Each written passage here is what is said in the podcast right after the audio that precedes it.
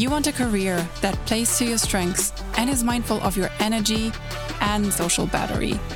You dare to dream big, but you also love a quiet dinner on the couch in a big comfy shirt. If this is you, then welcome to the Awfully Quiet podcast. My name is Hannah. I'm a corporate go getter in the body of a quiet zone seeking introvert. I build iconic brands for a living and run a business that is dedicated to get more introverts a seat at the table and in positions they thrive in. Think of this as a weekly heart to heart with your workplace confidant Someone who recognizes your massive potential and nudges you in the right direction with strategic finesse and a killer guest lineup. Find your favorite quiet spot and get ready to go places. This is the Awfully Quiet Podcast. Okay, so prior to recording this episode, I swear I didn't have a clue about the many different shades of imposter syndrome out there and especially in how many of them I would see myself. From the 17 year old who would consider a 98 score on a test as a failure, to the 32 year old who thinks new skills should come natural to her. Believe me when I tell you, this conversation gave me a peek into my darkest self beliefs and mindset. You know, there is a lot of content out there on imposter syndrome, and initially it felt like a no brainer topic on a podcast that caters to introverted personalities. You might resonate with the idea of feeling like a fraud in certain work settings, like someone's going to find out how you have no idea what you're doing three months into a new job, like you don't belong. You're not good enough yet to be seen and recognized for the work that you do. I know this only scratches the surface, so I have found the perfect guest to take imposter syndrome from a buzzword that everyone talks about to a concept that you truly understand and know how to navigate. In this episode, I welcome Jule Kim on the podcast, executive coach and life coach who specializes in confidence building, people pleasing, setting boundaries, and tackling imposter syndrome. Jule shares her personal experience of growing up in Alabama as an Asian girl. She explains how imposter syndrome originates and develops over time, but most importantly, how to tackle it head on. We go deep into the five different types of imposter syndrome, how they manifest, especially for introverts in the workplace, and Jule offers hands on advice and strategies for overcoming the self doubt and deep rooted beliefs that stand in the way of you and the fulfilling career and life you wish to build. What I love most is that Jule is a die-hard introvert who couldn't be more suited to bring this topic to life for this audience. So without further ado, let's jump into the interview. All right, Jule, thank you so much for joining me today and welcome to the Awfully Quiet podcast. Thank you, Hannah. I am so excited to be here, especially given what we just talked about, that this is going to be all about the introvert experience. So I can't wait. I love that you just shared that with me because that sets us up for success in this episode is that you can relate to the introverted experience. Where I want to start with is Jule, you're an executive coach and specialize in, in the areas of your you help specifically with building confidence, with people pleasing, setting boundaries, imposter syndrome. Now, where I'd like to start is why these topics? What drew you into these topics? And why do you have so much fun working with clients on building up confidence and tackling imposter syndrome? It's because it's very personal to my own background. You know, I've struggled with this for my entire life. I grew up in Alabama and I'm Korean. And so if you're not familiar with Alabama and you're listening to this episode, there aren't a lot of Asians in Alabama, okay? So there's like a very tremendous sense of not belonging. And when you feel like you don't belong, which is like a very basic human need, we all have this need to feel like we belong. You will find other ways to get that sense of belonging. So you may start to people please because you want people to like you. You may also feel imposter syndrome like I did. So if you are different in any way from whatever circumstance or situation you find yourself in, so for example, if you're a woman and you're invited to speak at a conference, and all the other speakers are men. And all the other speakers maybe have books published, or maybe they make millions of dollars and you don't. You may feel imposter syndrome, right? So all of this is very personal to my own background. And, you know, honestly, it's kept me from really owning who I am. You know, I wasn't taught how to accept myself. And, you know, when you were talking about how your podcast is really geared for introverts in the workplace, I was like, oh my gosh, that's that's me. I'm raising my hand because not only am I an introvert, but I'll tell you on the Myers Briggs test, which I think a lot of us are familiar with, right? The MBTI, sure. I scored a mm-hmm. 100 on introvertedness. Wow. I've never heard this before. 100. 100. Yeah. That's incredible. You are bang on on this podcast. you didn't even know when you invited me, right? I, am like, yeah, I got to invite this person, but it gets better and better. yes. So I, I, can really relate with that and, and this feeling of imposter syndrome. And I often feel like it's become a little bit of a buzzword. So in from from your experience, how would you describe imposter syndrome? What happens? Why do we have it? And is it something that that is, you know, inherently given? Is it maybe even something that correlates with introversion and sort of like more introspective tendencies? Or is it something that develops over time and is sort of sort of given to us with our, you know, kind of the social context that we're in and the environments that we're in? Well, uh, let's let's address the very first question, right, which is what is imposter syndrome? You're right that it has become more of a mainstream buzzword over the last 5 years, especially. I remember especially in 2021 in Clubhouse, people were talking about imposter syndrome left and right, mm. and they were actually spreading misinformation about it. So, imposter syndrome defined by the people who first, I think, what do you call it? Coined the term? yeah, coined the mm-hmm. term. Mm. The people who first ran the studies and really captured their observations from those studies and coined the term. Okay, they identified like three main characteristics. And also, this is the work of Dr. Valerie Young, who I would say is today probably the most famous imposter syndrome expert. So, it's number one is that feeling that you're a fraud, right? You're not as capable as other people think you are, and that you're about to be discovered as some kind of fraud. So there's this element of fraudness that you're not measuring up to other people's, you know, perception of you and that you're about to be discovered. And the way this happens is because it is a failure to internalize your own achievements, your own successes. And I don't know if you've seen my Instagram reel or my TikTok on this, but I show how there's like a pitcher of water and there's a cup, right? I'm holding. The pitcher of water is your positive experiences. Oh, were you about to say something? No, I, I just said I saw that one. oh, okay, yeah. So you did see that one. So you have a pitcher of water and you have the cup, right? And the pitcher of water represents your positive experiences, your achievements. And how the confident, healthy mindset works is every time you go through your life and you have something good happen, right? You get that promotion, you get a compliment, you know, it's pouring into your cup. And this is how your confidence is raised. Okay. The imposter syndrome mindset is like the cup with saran wrap over it. And so even though your life is happening, the water's just bouncing off that saran wrap. And that's a very classic representation of how imposter syndrome comes about. You're not taking in what you've actually done. You're not taking credit. You're not owning it. And so then what happens? You fail to actually build the confidence for yourself up from that. And this is what makes imposter syndrome special, which is a little bit different from just self doubt. Mm. So everyone out there in the world feels self doubt, right? There's no human being who doesn't have a moment of self doubt, at least sometimes. But that's that special imposterness, the imposter experience, where the stuff that's happening, you're failing to take in the positive data. Okay, you're only seeing the negative. Now, in terms of why this happens, there's so many different reasons. And I have people, of course, like the argument of nurture versus nature is very old, right? Like, how much of this are you born with mm. versus how much of it is caused by your environment? At least from what I see, most of it seems to be caused by your environment for the clients I've worked with.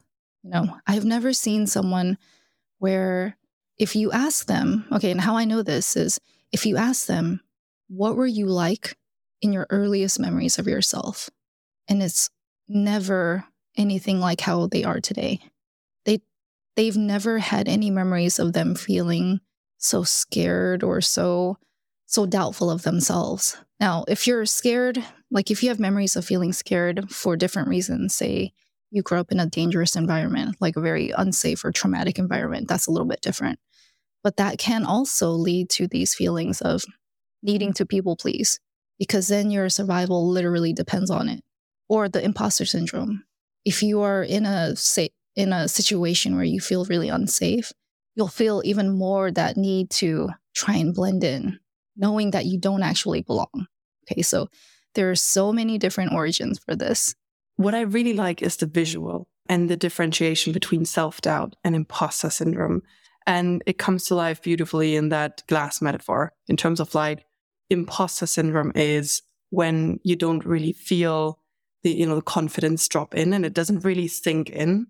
Good things are happening to you. You achieve things. You do a good job on certain things, but it just, it just doesn't stick. And the self doubt sort of takes over. Would you say that everybody has imposter syndrome to a certain extent? Or is it something that, you know, just certain kinds of people struggle with? You know, that's a tricky question because I'm inclined to say that everyone has at least some moments in their life where that imposter experience comes up. That feeling of, oh gosh, I'm not going to measure up to how they think, right? So a very classic example is if you have somebody saying, "Oh, you're so smart," and and they're gushing at you, "Oh, you must be so successful. You must be so talented," and you start to feel really uncomfortable, and you start to feel this pressure, like you're going to disappoint them. That's something that's commonly like people don't understand that that starts to build into that imposter moment, like that imposter experience. Okay, so you know the studies out there will show you that it's around 70 to 80% of people who, in studies, will say they feel imposter syndrome. But in terms of the all, like the actual full population out there, like I, I do believe that it's actually everybody, everybody. And then there's this post that Adam Grant put out, and he says that the only people who don't feel imposter syndrome are nar- narcissists. And even then, I still believe that narcissists will probably have moments of feeling imposter syndrome. So that's make, that makes it quite a big issue if you say that close to 80% of the population struggle with imposter syndrome. Now, I know that it, it, it's difficult to deal with at times. I personally feel like it's difficult to deal with at times. Why is that? Do you think there's just not enough guidance out there on, on how to deal with imposter syndrome, how to overcome it? At the same time, why do you think it's so important to tackle it head on? And what happens if we don't? So, in terms of why it's so difficult, I think there isn't a lot of guidance. And the guidance that you do see, especially if you go out there and Google, how do I overcome imposter syndrome, is very surface level. You know, it'll tell you to take steps, which I'm not saying that those steps aren't unhelpful, but those steps are only addressing the surface, right? So, thing, things like telling you to uh, journal, you know, journal your positive accomplishments I do tell my clients to do that because I have observed that people with imposter syndrome have a very difficult time remembering what they've even done. So, for mm. instance, I remember asking one client, What have you succeeded at? Or what have you achieved? Or even give me compliments people have given you over the last three months. They cannot remember. They actually struggle. so, this is where I say the imposter experience is almost like having this very strange amnesia right? It's selective amnesia. Like you're wiping away all the good stuff that you've done. Your earlier question about maybe certain groups of people suffering from it more versus others. So, race is definitely a factor. Okay. Mm. So, people of color in the United States, very well documented that they have higher rates. But also, your profession will document yeah. higher rates. So, for instance, creatives have a much higher rate of imposter syndrome. Uh, people in academia, so students, especially in the the graduate level, so PhD students, master's students, they have extremely high rates of imposter syndrome. People in the, the workplace, of course. And essentially, it's like the more educated you are, the more likely you're going to feel that.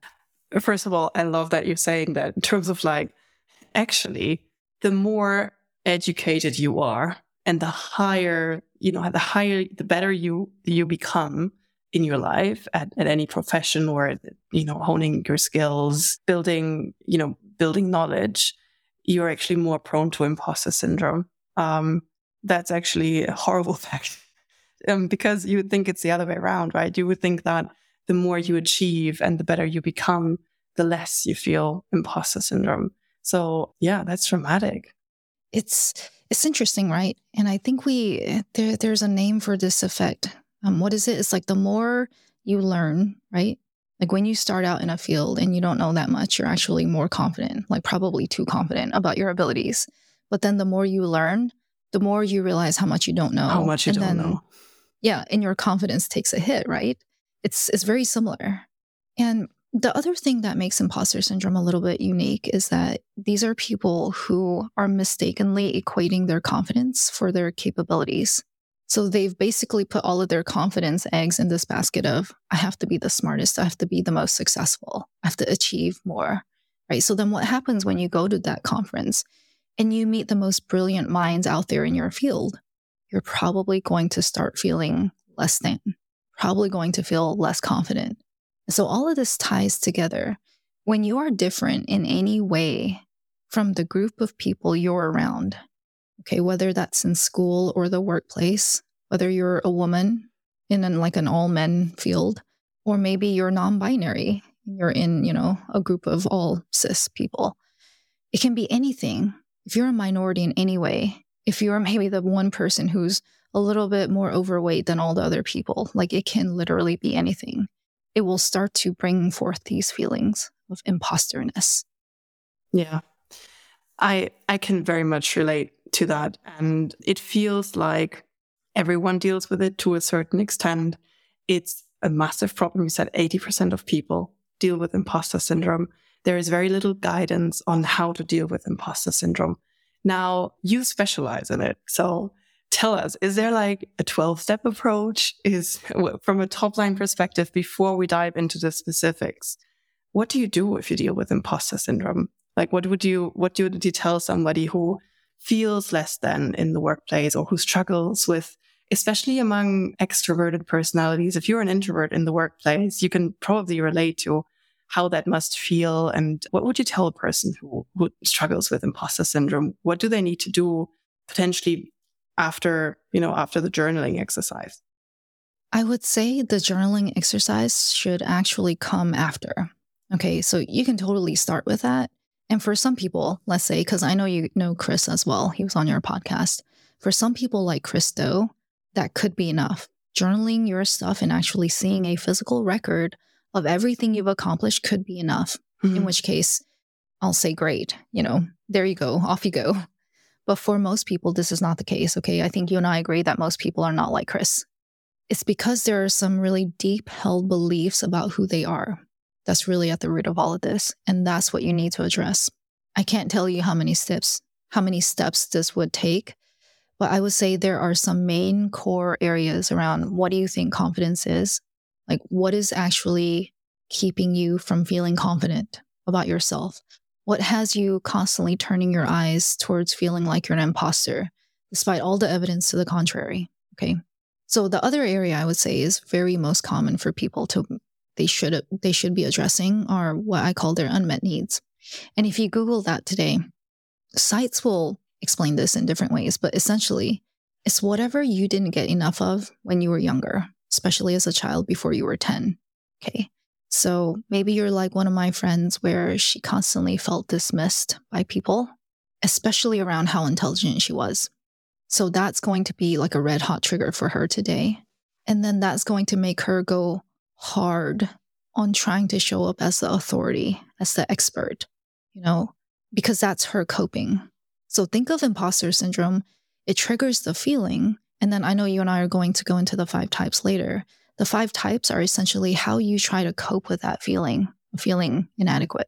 But if I were to say, like, here's your Bible for really overcoming imposter syndrome, it would be to go see a therapist or go work with a coach, someone who specializes in imposter syndrome, and help that person help you really dig out like that core essence of your identity. What do you believe about yourself?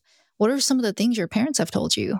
You know, it can honestly be something where your your parents were like mine, where they were constantly telling me that my brother was the smart one in the family. But bless your heart, you have to work hard because you're not as smart. So what you're saying is that in order to tackle imposter syndrome, the first thing you actually got to do is find out the root cause for your imposter syndrome. What's the why behind what is the, what do you believe about yourself and where does it come from? And I agree, it can often really help to spare with somebody else and to reflect back, to be asked the right questions, to really go deep into why is that and where does it come from and why do I believe this about myself? And I think it's also really important that you say, a lot of these stem from, you know, years and years ago. And a lot of this is what we've been carrying around with us for a really long time. So really important to look into the why and the root cause of it and then go into the more tactical. Okay. Now what am I going to do to change this? What am I going to do to reframe some of those beliefs? And then in my day to day life, how am I going to tackle these head on? Yeah, absolutely. And I would also say in your day to day life today, like if you work with someone or you even talk with a friend, right? And I give you like this list of phrases to look over. So, very common phrases we say that kind of point to, hey, you might be suffering from the imposter experience and you don't even know it is if you accomplish something, right? Let's say you have a phenomenal presentation or you land an opportunity and someone says, You did a freaking good job. And your response is to say, Oh, I got lucky. It was a help. team effort. yes. Yeah. if you are downplaying your role in any way, Mm-hmm. that's usually one of the first clues to the imposter experience kind of lurking within yourself. Right? I had connections. Oh, they just like me.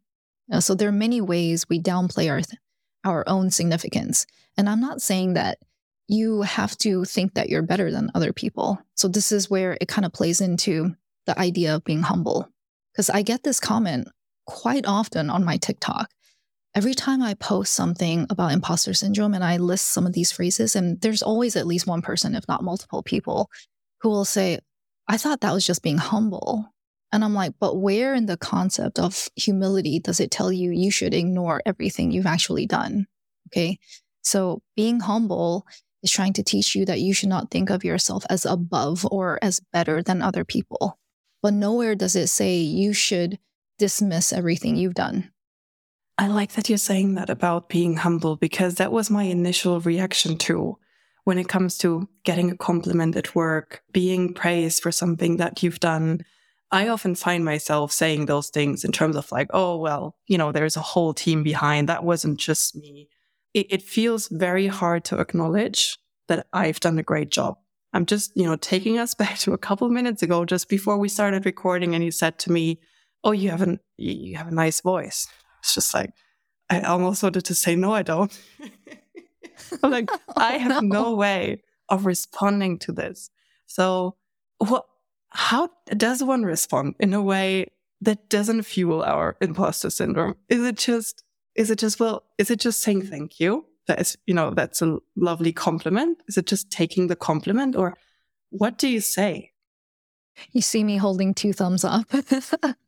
Yes, I would actually say that one of the first and hardest steps for anyone to take, but especially women, is to just say thank you and stop. Don't say anything else. I do think that it could be nice to acknowledge that it was a team effort, you know, if you lead a team, but at least start about starting with thank you. So you may have seen one of my other reels, right? Where I show this is the like the physical equivalent of what you're doing to someone who compliments you and you either ignore it or you dismiss it, right? So the compliment coming in the form of flowers. So someone who's giving you a compliment, think of it like giving you flowers.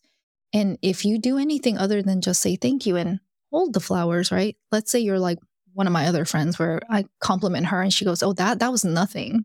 Mm-hmm. That's the equivalent of taking the flowers and throwing them in the trash. I've had people where I compliment them and I'm I'm not lying. They've literally said, "Oh, shut up." Okay, yeah. so then that's the equivalent of taking my flowers and throwing them back in my face. so so really think about your responses. Like why would you do anything other than say thank you?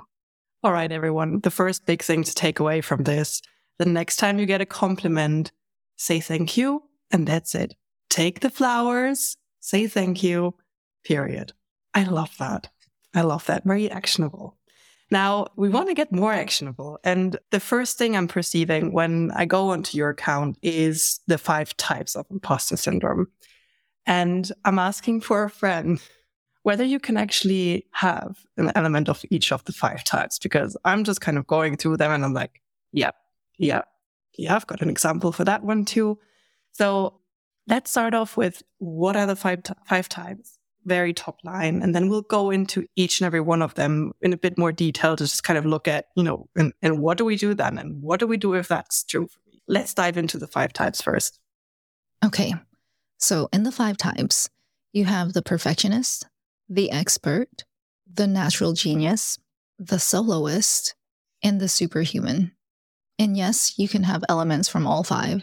It's probably, I don't know, at least 30 to 40% of the comments where they're like, can I be more than one or can I be all five? It's like, yes, you can have elements of many of these. But what I will say is take a hard look at the types, like as you listen to us speaking of these, one or two of them will pop out more. Okay. And when I say pop out more, I mean through your actions. Okay. So remember, these five imposter syndrome types are essentially your coping reactions for how you feel when you have that imposter experience. Got it. All right. Shall we start with the first one, the perfectionist? What is the perfectionist? Sure. So, the perfectionist imposter syndrome type is the person, well, where you're probably familiar with this idea. It's the person who has extremely high, unrealistic expectations. They expect their work to be 100% correct, perfect. They will not accept 99% or 98%. That 99% will feel like a failure. They're the person who ruminates over their mistakes or not meeting the goal 100% of the way if you don't know what ruminating means, it means dwelling on it for days, weeks, maybe even months. And because of all of this, right, this tendency to really strive for perfection, they can be a nightmare to work with because they're usually a micromanager. I actually got a story about the perfectionist. Like, I got to tell you this, Jule.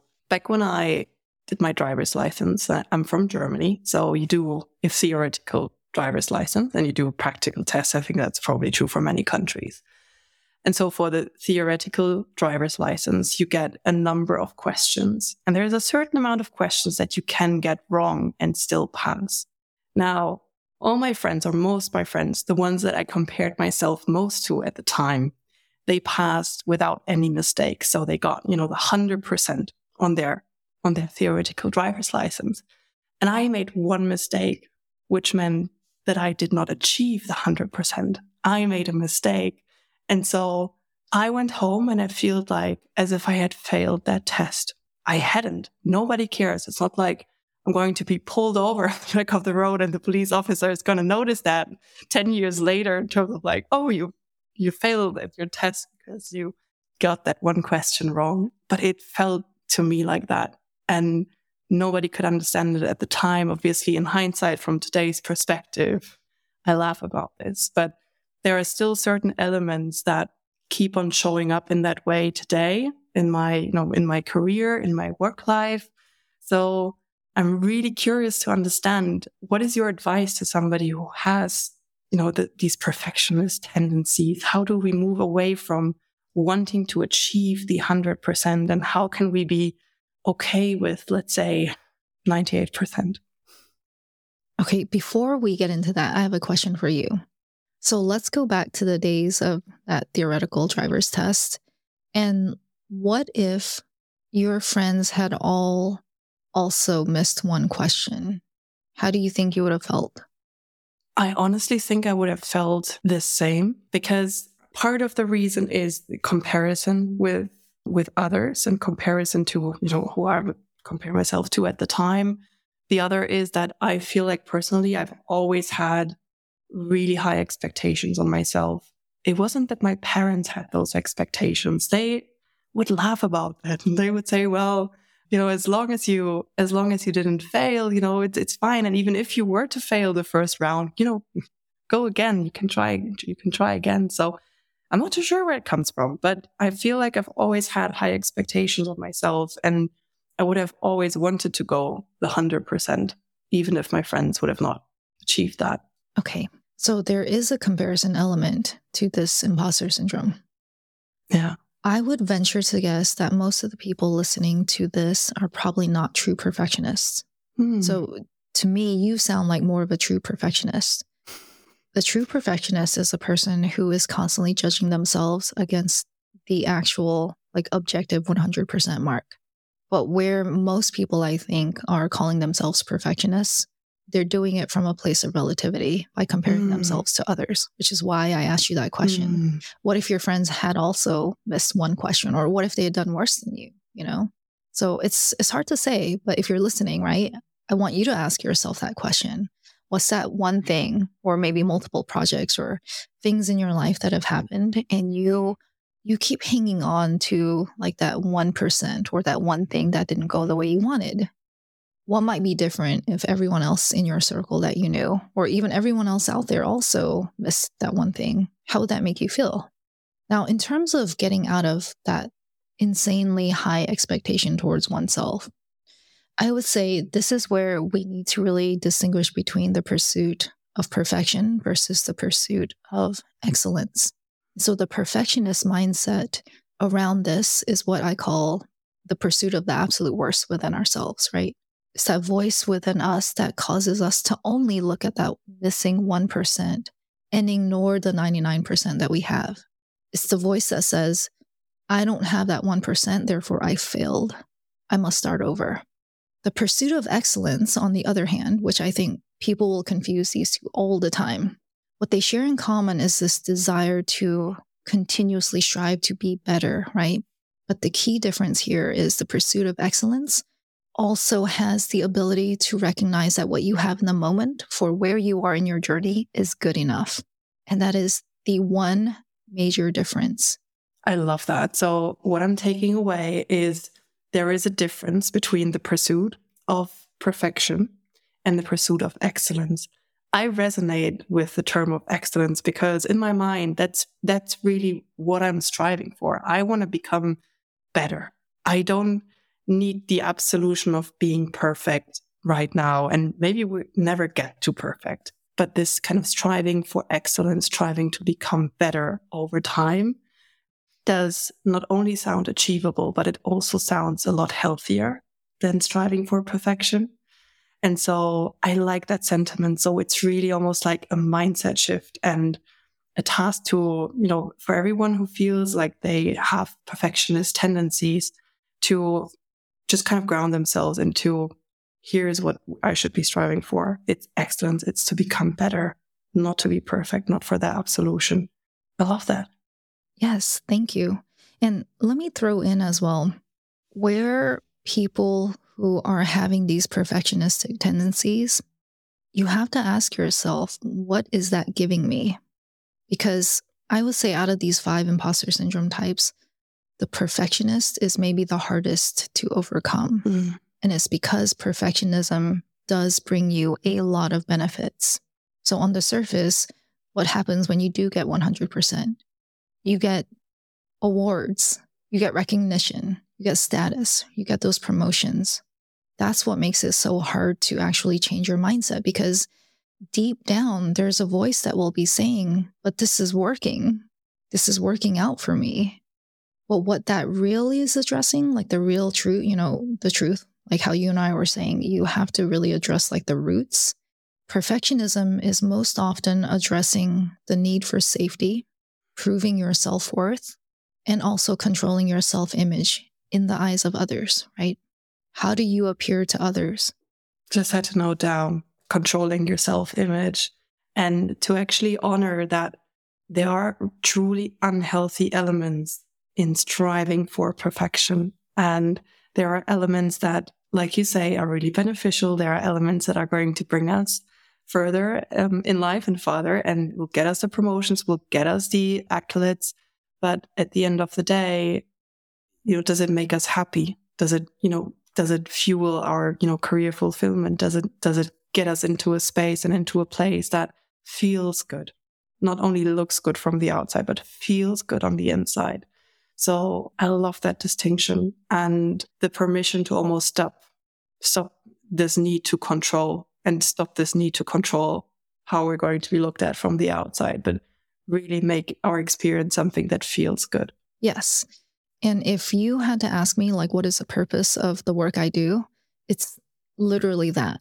Mm. It's to teach people that it's okay to feel good and make your choices from that kind of place versus what most of us are doing out in the world today, which is a feeling of pressure, a feeling like you're not doing enough, a feeling like you have to prove things to others. That doesn't feel good. So, the question that I really want people to keep in mind as they're listening to this is ask yourself, what is the cost of this? Because what most of us only ever see is what this is giving us, right? Just like I said, this is why perfectionism is so hard to overcome. Is that voice inside will say, well, this is why you have everything. This is why you have the job. This is why you have that big business. But ask yourself, what is it also costing you? Love it. So, what I'm taking away for everyone who sees themselves as the perfectionist, for everyone who says, no, I'm not just comparing myself to others. I want to go all the way. I want to achieve the 100%. And this is me. Instead of striving for perfection, strive for excellence, strive to become better over time, stop controlling some of your, some of that self image, and then take the pressure out. What does it cost you? Ask yourself, what does it cost you? I love that question, Jule. So Thank you for sharing that. And it's a beautiful mission to be on. What's the next Thank type? Mm. The next type is the expert. And this is my personal demon. It's how every time I feel less than confident, this is this is how it manifests. And so remember, you know, keep that in mind with yourself. Like as you listen to the five types, how does this most often manifest in your behavior? So the expert type is the one who feels they can never have enough knowledge or skills they're constantly acquiring new certifications or degrees. I I laugh because I literally just posted two new certifications on my LinkedIn profile yesterday. this is the person who won't apply to a job unless they meet all the criteria. Okay, so if it's got 20 bullet points, they feel they have to meet all 20 bullet points in order to apply. And they're often hesitant to ask questions in groups because they don't want to look dumb. They don't want to look like they're not the authority. I actually feel like this may just be the type that will resonate most with this audience, that will resonate most with introverts in the workplace, because a lot of the examples that you give resonate with what I've been hearing from um, the people I work with in terms of like wanting to meet all the criteria, wanting to feel truly ready before going for a career opportunity, before going for a promotion, before even asking to um, be promoted or asking for for a certain position, a project, an opportunity, and then also the sentiment of speaking up in a room full of people, speaking up in a meeting, and that may just be a Zoom meeting with your closest project team, and you don't want to say anything that's stupid, you don't want to say anything that you know gives an impression that you don't know enough. So instead of just going out and sharing your opinion, sharing your voice, you often end up saying nothing at all. And you've, you've previously talked about what's the cost of that. Now, what is the cost of this one? What happens to those people who hold themselves back in the workplace and don't share their opinion, never speak up in a meeting, don't go for the position? Why is this so important to tackle? So, this will come out in a couple of different ways. The person who falls into this imposter syndrome type, right, the expert, they will delay things for forever because they're constantly taking more classes or they're getting more degrees. And not only that, they're impacting the people around them for the same reason, right? It's like I've heard stories, I've literally seen TikToks of people complaining how their partners already have a PhD and the person just starts on another program for another PhD program. Why? you know? And then, too, if you're the person who never speaks up, okay, so now we're talking about imposter syndrome plus the introvertedness, you will probably suffer some degree of anxiety, right? And it's because it's your self respect lowering. When you fail to speak up for what you know is right, and you fail to share of yourself, right? You to say what you actually think out of fear of making a mistake or out of fear of looking incompetent. Okay, you are sacrificing your self respect, but also connection with other people and also status with other people.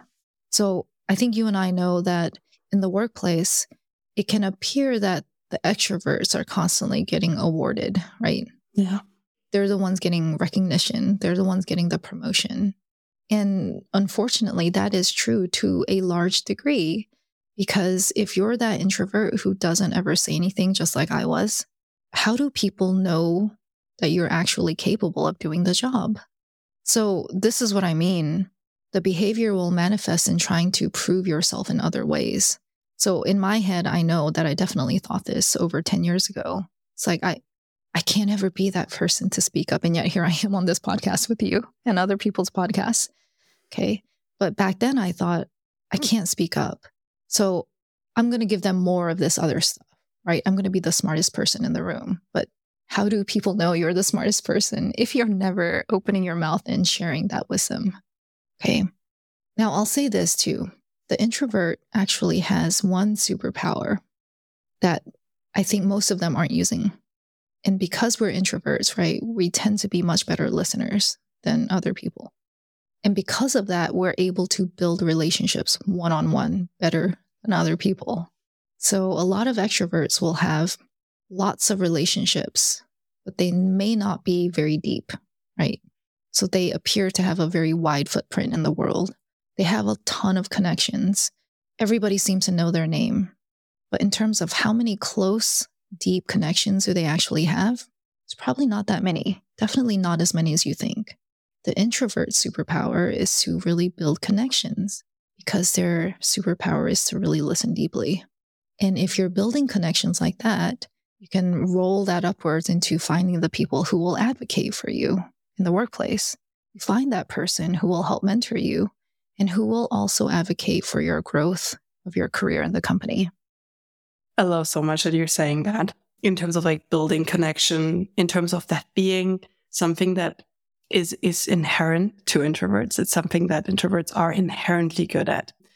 And one-to-one connection over the big group settings. And I feel like that's absolutely okay too. So for everyone who's struggling to speak up in a big meeting, there are other ways of showing that you're there, showing that you're present, showing interaction. And even if you connect with people offline or if you connect with people um, in a side chat during the meeting, I feel like it often gives you a chance to to be there, to participate, to make your voice heard in a way that doesn't require you to speak up necessarily.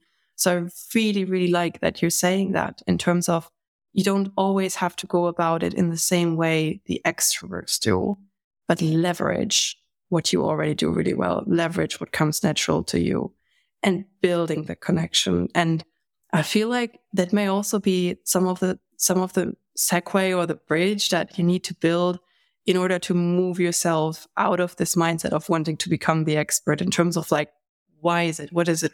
Why is it worth it? And it might just be that connection. Is that what it is in terms of like looking for something that it's worth giving some of that, you know, striving for to become the expert up for? Oh, yeah, for sure. You know, each of these behaviors that we're talking about, they address these needs, right? Remember when I said we have unmet needs? We have certain things that are sort of our hair trigger or our red hot buttons for when we feel not confident, or we mm-hmm. feel insecure about ourselves. Okay, so the expert, you have to stop thinking of yourself as there's something wrong with you. Same thing for the introvert. You have to stop thinking of yourself as there's something wrong with you that needs to be fixed. Okay. This is not about changing who you are. This is about you becoming who you truly are and learning to leverage those strengths, right? You don't have to be the extrovert.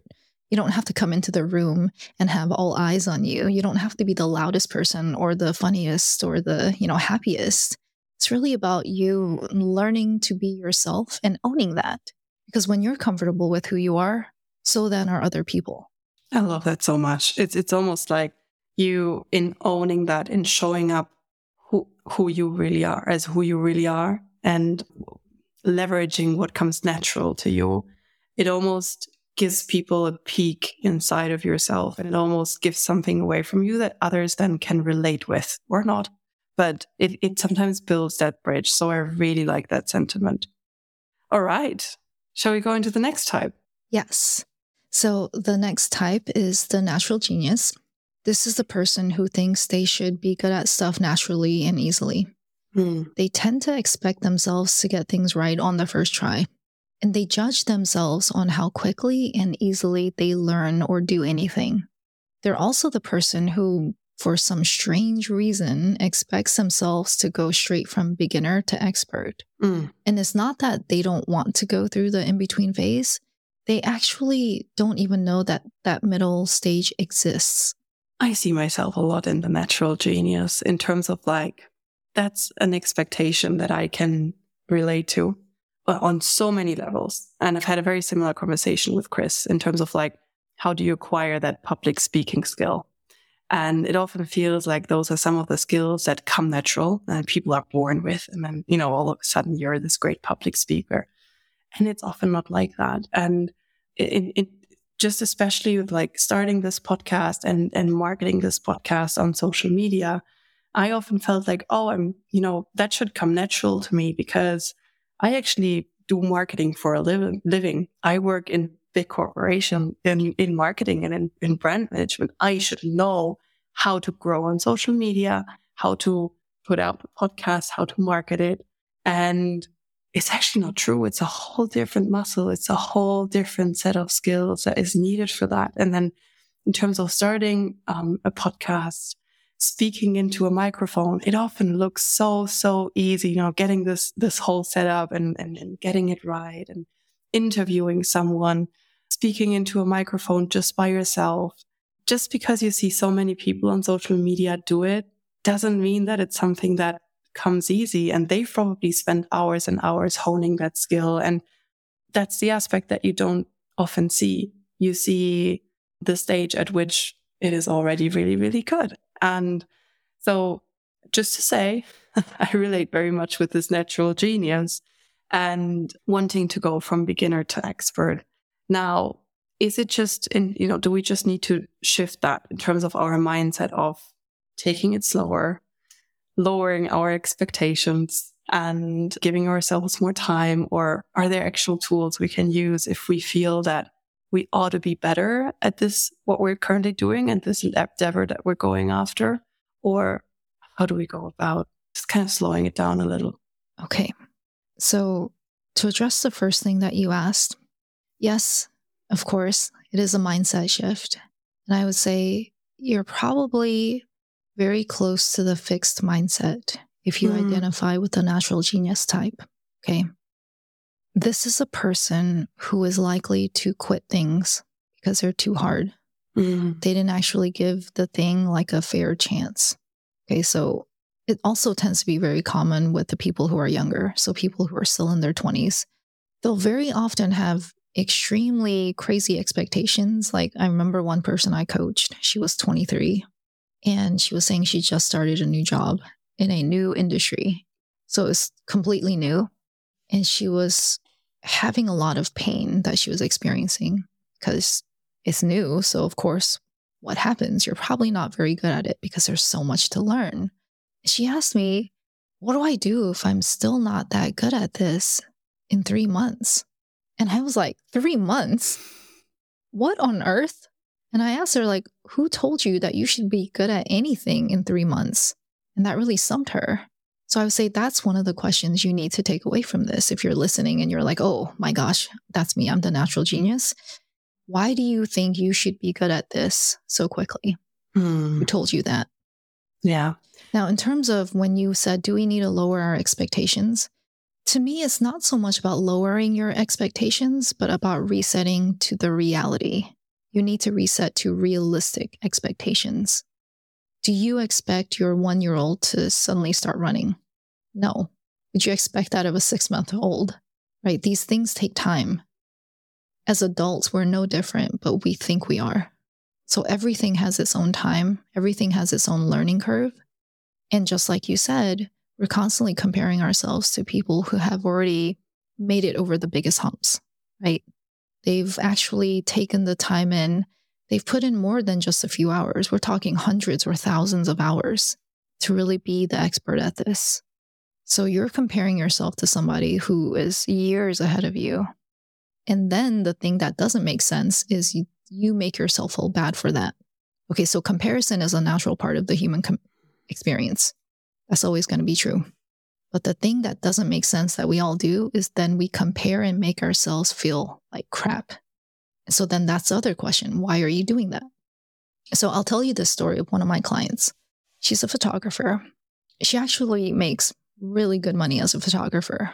So last year she made, I think, like 115 grand. You know, she made over six figures. This year, I think she's sitting around 90 grand, something like that.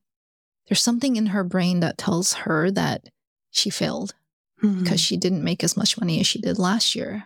But the real part that doesn't make sense, okay, when we're talking about comparison, she compares what she makes now to what she made back in corporate mm-hmm. in a mm-hmm. technical role.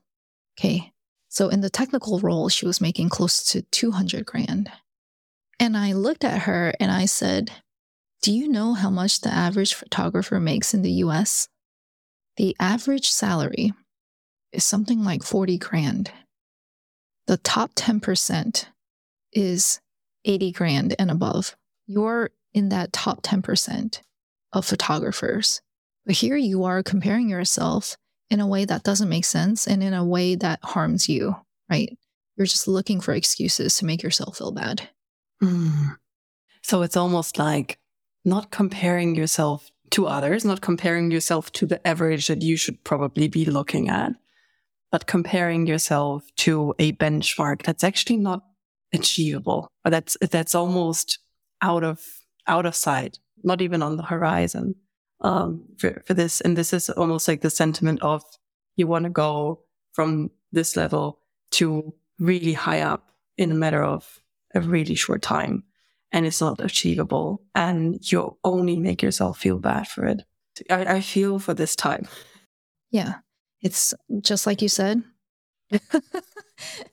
yeah. It's, it's a lot of us, you know, we, we do some version of this all the time. And just like you said, you're comparing yourself to something that's not even on the horizon. Mm. I would mm. say you're comparing yourself to something that's out of reality. It's mm. not even mm. in the realm of your reality for where you are now. It's like a bird or like a fish comparing themselves to the bird and punishing themselves for not knowing how to fly. Like, why would mm. you do that? Mm. It's almost like this, you know, grab for the stars. And and there's there's certain elements in what I'm perceiving on social media that often kind of fuel some of these beliefs in terms of like, you know, get there really fast and, you know, launch your podcast in 30 days. And this sentiment of doing something really, really quickly. And what I love about the actual work that goes into doing something really, really well is the commitment that it needs and the sentiment of, are you willing to work for it 10,000 hours? Are you willing to work for that for the next 10 years to become really good? to almost check your intentions of why do you want to become so good at this? And are you willing to put in the time? I feel these are really powerful questions and prompts to, to deal with that in that situation if you identify yourself as the natural genius. We've got two more types Absolutely. to cover. Um, what are the other two? So we have the soloist, which I think a lot of people in the workplace can really identify with. This is a person who thinks they should be able to do everything on their own. They will think that achievements only count if they did it all by themselves. And not only does asking for help make them feel inadequate, they tend to also actively reject offers of help from people. So if you sit there and you're like, hey, Sally, I see you need some help with this, you know, can I help you out? And they'll be like, no, no, no, I got it, even though mm. they don't got it. It's like, why? Like, why do you do that? Mm. And it's because of accepting any form of help makes them feel like they're being weak. Yeah. I I relate to that. I would often find myself underwater. And if I if somebody would come to mm-hmm. me and ask, you know, do you need help? Can I help in any way? Do you need support?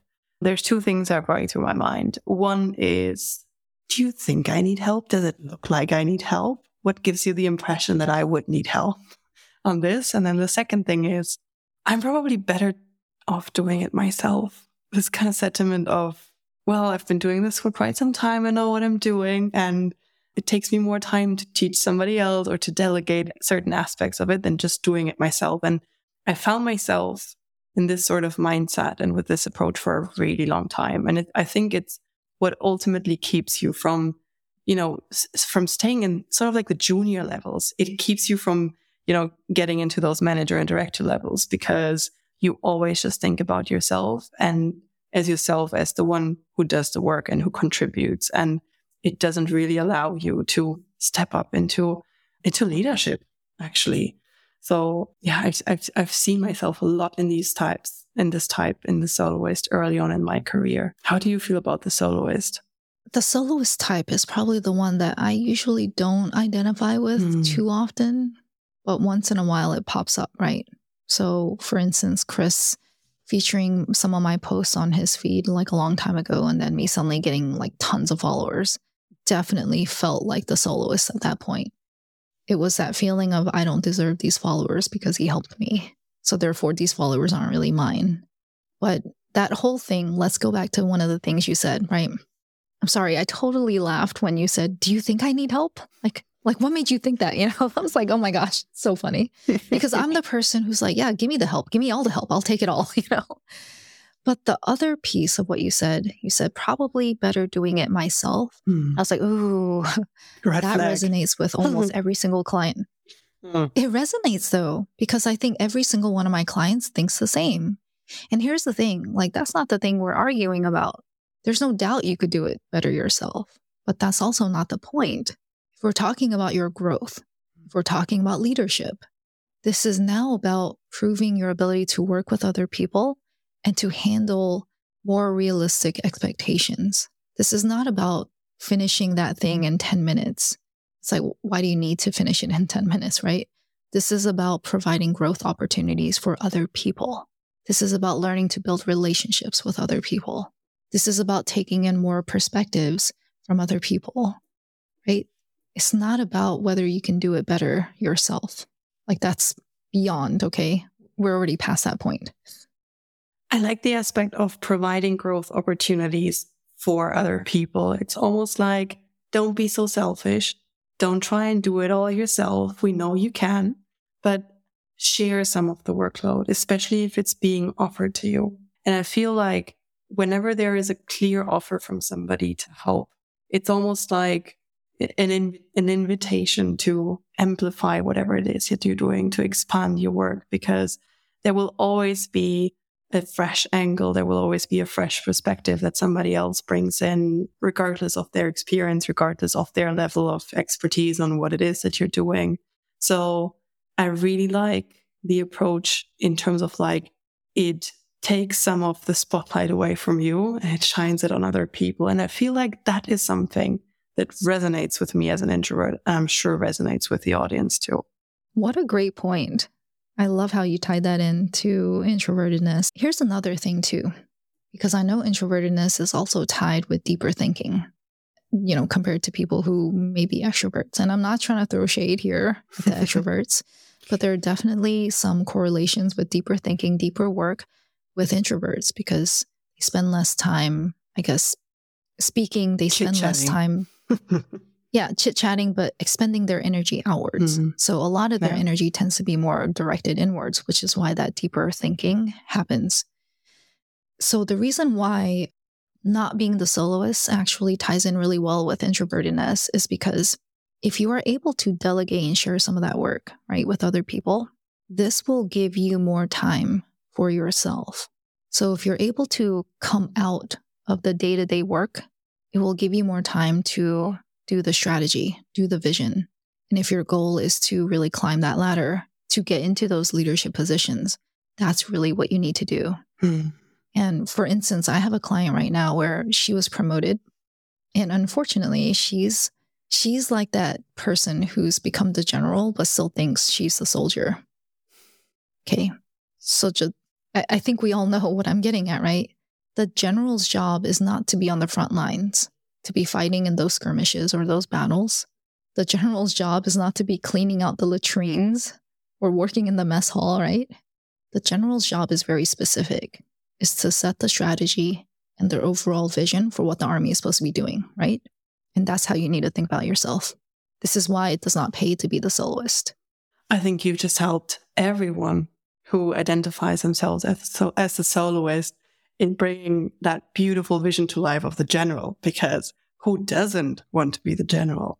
Who doesn't want to set the strategy and the vision, call the shots in a way? So definitely for me, that helps me a lot in terms of like anchoring myself and rooting myself into, oh, this is actually what I'm trying to achieve. Here's what I where I want to get to.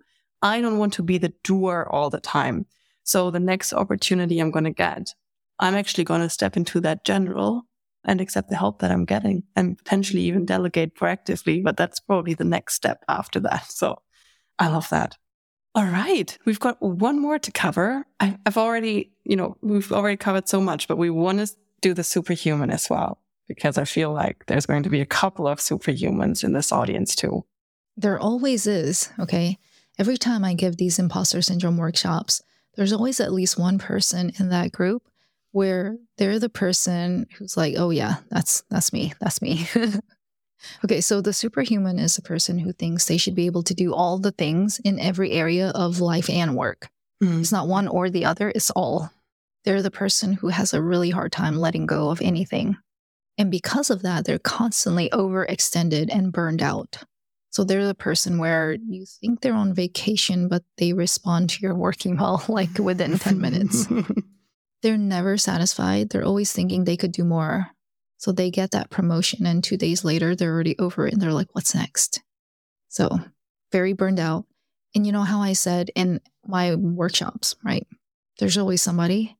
This is the person who always thinks as well that they may not be the smartest or the most talented or gifted, but they are thinking in their heads that they're going to outwork everybody mm. to where they, you know, to get to where they need to get that actually resonates. This this sentiment of out, you know, making up for it in a certain way. You may not be the smartest, you may not be the fittest, you may not be the best at this, but you're willing to put in the work more so than anyone else. And I feel like this may also be something that society teaches us and that we're we're we're being taught and that this is where I totally get that the environment that we grow up in influences, you know, the, the, these sorts of these sort of thoughts and, and imposter syndrome coming up in terms of wanting to become the superhuman.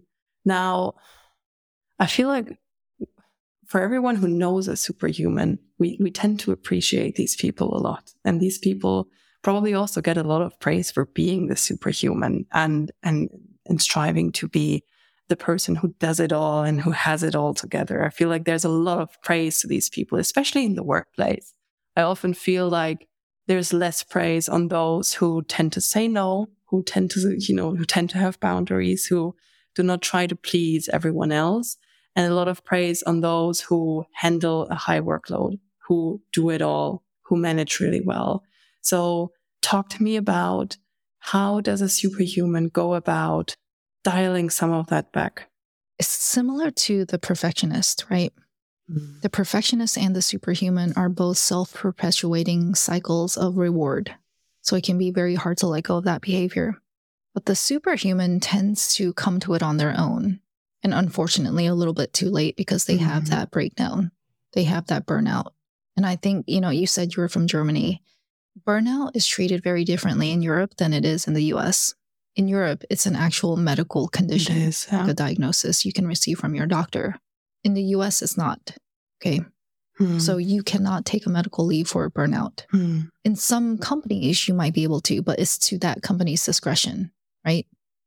It's the same approach, I would say. Look at what this is costing you. Also, look at what this is costing your family.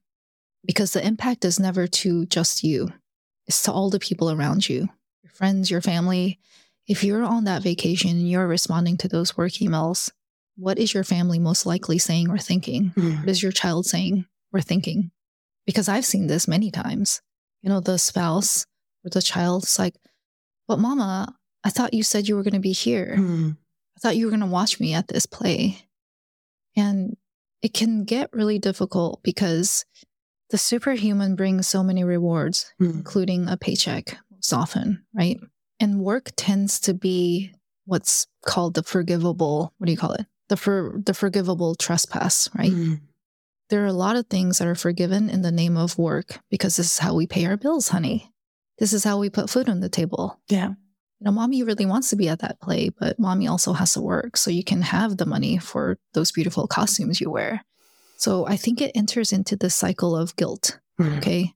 We inadvertently maybe gaslight people or we guilt trip them into saying, you should be okay with this.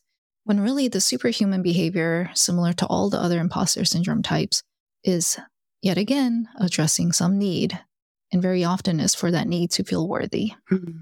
So I feel like especially with, with this type, especially with the superhuman, there is very likely an underlying issue. There is very likely an underlying root cause and reason for why you don't feel worthy, for why you're striving to be the superhuman, for why you need to do it all and be it all.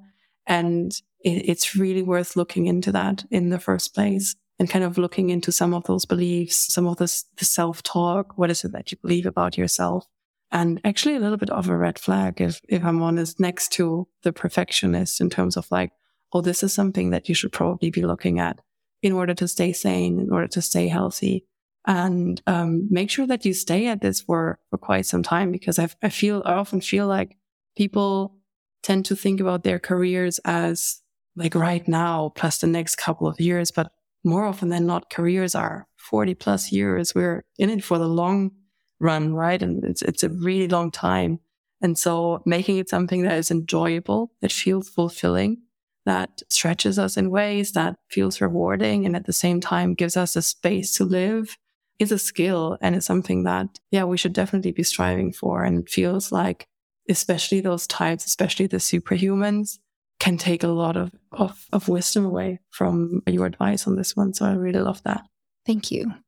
You know, something you just said that really caught my attention is when you said the space to live. Mm. I think that's really the thing that we should always be thinking about. I phrase it differently, but with your audience, let's say the space to live, right? Why do we do the things we do? Why do we have these careers or this work or this job? I firmly believe it's to find some level of enjoyment. Mm. But you know, your job or your work should not be the entire thing it should not be everything to the exclusion of the other parts of your life, right? Like, what is the point of all of this? And it's my firm belief that if you are not doing something that makes you happy, what on earth are you doing? Each of us have a finite amount of time in our lives on this planet. So, why on earth would you do anything that doesn't make you happy?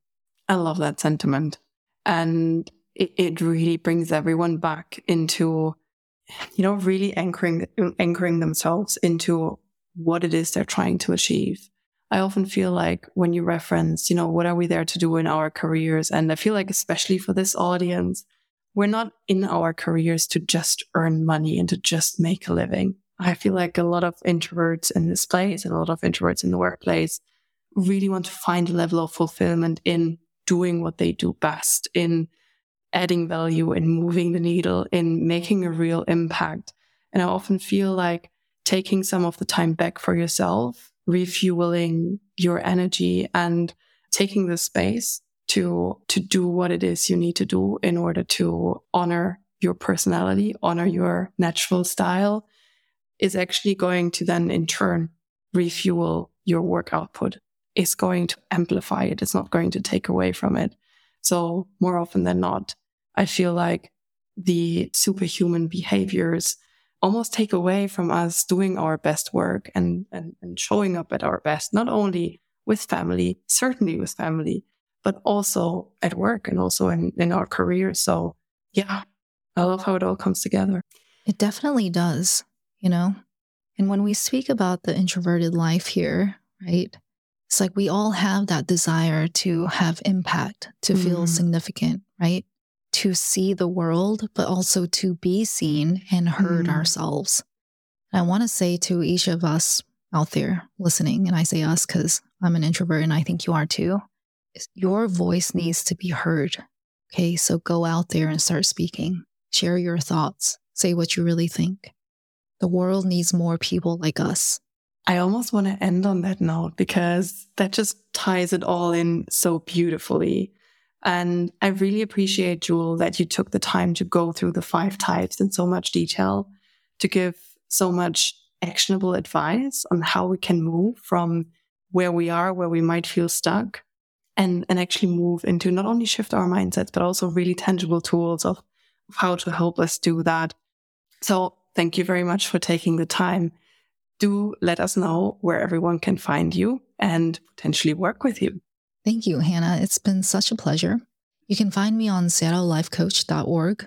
You can also find me on all the socials. So TikTok, Instagram, LinkedIn. If you look up my name, Jule Kim, Jule spelled J U L E and Kim K I M.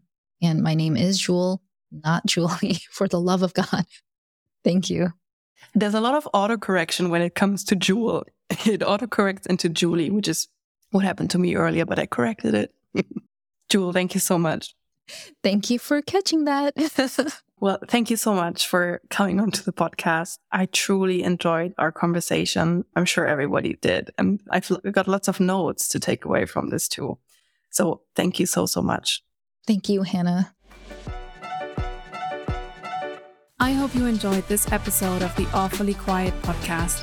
I am really committed to change the narrative of what it means to be awfully quiet so if you know someone who would benefit from this episode, please share it with them. New episodes are dropping each Tuesday, and I can't wait for you to tune in next time.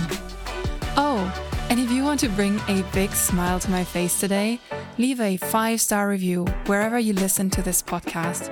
It means the world to me. See you next time.